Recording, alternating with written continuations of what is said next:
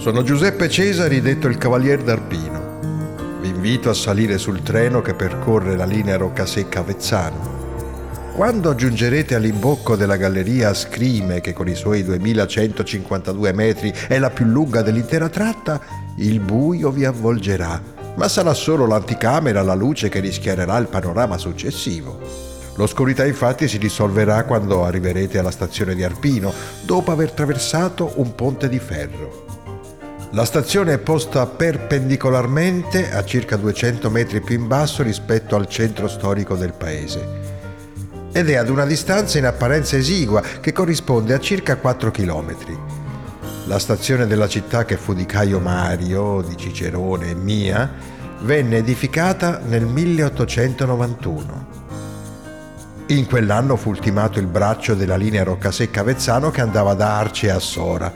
Da quel momento Arpino rientrò a pieno titolo nel processo di ammodernamento delle infrastrutture della Valle del Liri.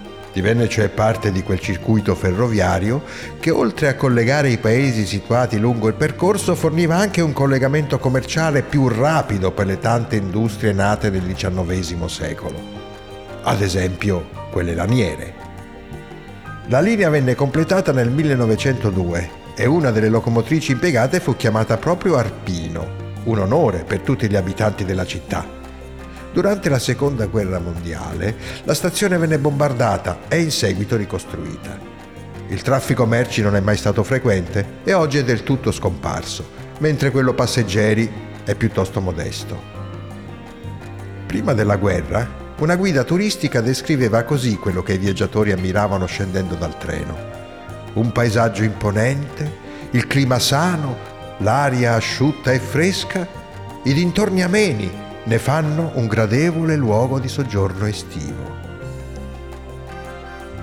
Facciamo un tuffo in un passato ancora più lontano e gettiamo uno sguardo su un trascorso che con alcuni scorci imperdibili si riverbera nel presente.